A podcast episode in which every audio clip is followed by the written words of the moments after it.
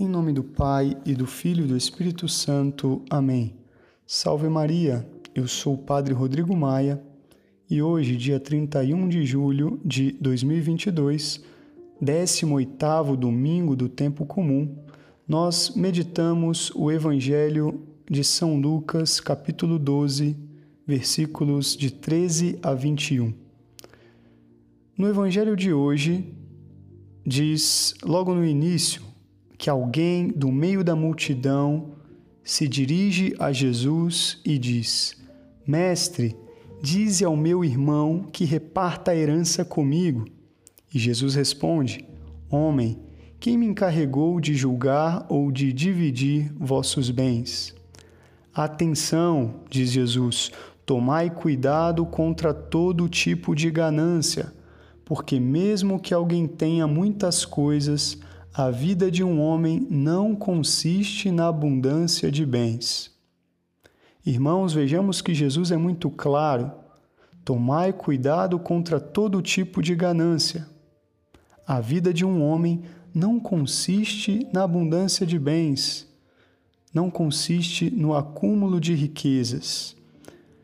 É interessante que toda a liturgia deste dia, como nós vamos ver, aponta para o bom uso dos bens materiais. Não podemos usar de modo desordenado as coisas da terra, as criaturas, senão cairemos numa ganância, numa busca desordenada, porque nós sabemos que os bens são finitos, os bens aqui da terra, e não nos saciam e facilmente nós podemos cair numa fome de bens materiais que será sem fim, porque nunca nos saciará. Assim acontece com os bens deste mundo, porque nosso coração tem um buraco, digamos assim, que só Deus pode preencher. Portanto, as coisas aqui da terra nunca preencherão.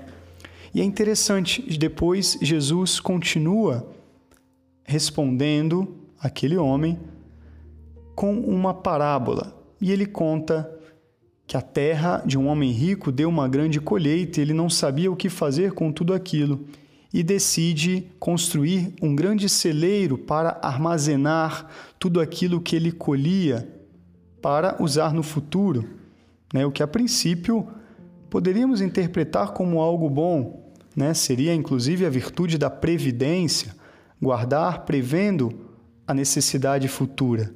Porém, há que tomar cuidado, porque não podemos colocar a nossa segurança nestas coisas. Embora seja importante, sim, prever, tratar de ter as coisas para o nosso sustento, para o sustento dos nossos, nossa segurança sempre deve estar no Senhor, nas coisas do alto, e é justamente o que diz São Paulo na segunda leitura de hoje. Se ressuscitastes com Cristo, esforçai-vos por alcançar as coisas do alto, onde está Cristo, sentado à direita de Deus. Aspirai às coisas celestes e não às coisas terrestres. Caríssimos, fica muito, muito claro. É necessário refletir onde estamos colocando a nossa segurança. É muito fácil falarmos que nossa segurança está em Deus que nós confiamos, que nós temos fé, mas muitas vezes nós temos um certo medo de abrir mão das seguranças terrenas, das coisas que nós vamos conquistando aqui na terra. Isso é um grande perigo, porque, como já vimos, isso pode nos afastar daquele único necessário, que é o bem sobrenatural, que são as coisas do alto. E a primeira leitura do livro de Eclesiastes diz de modo muito categórico: vaidade das vaidades, tudo é vaidade. As coisas aqui de baixo passam, elas não nos dão uma verdadeira segurança. Nossa segurança tem que estar no Senhor, somente no Senhor. Dá medo dar esse passo, mas é necessário. Isso, afinal, é a fé.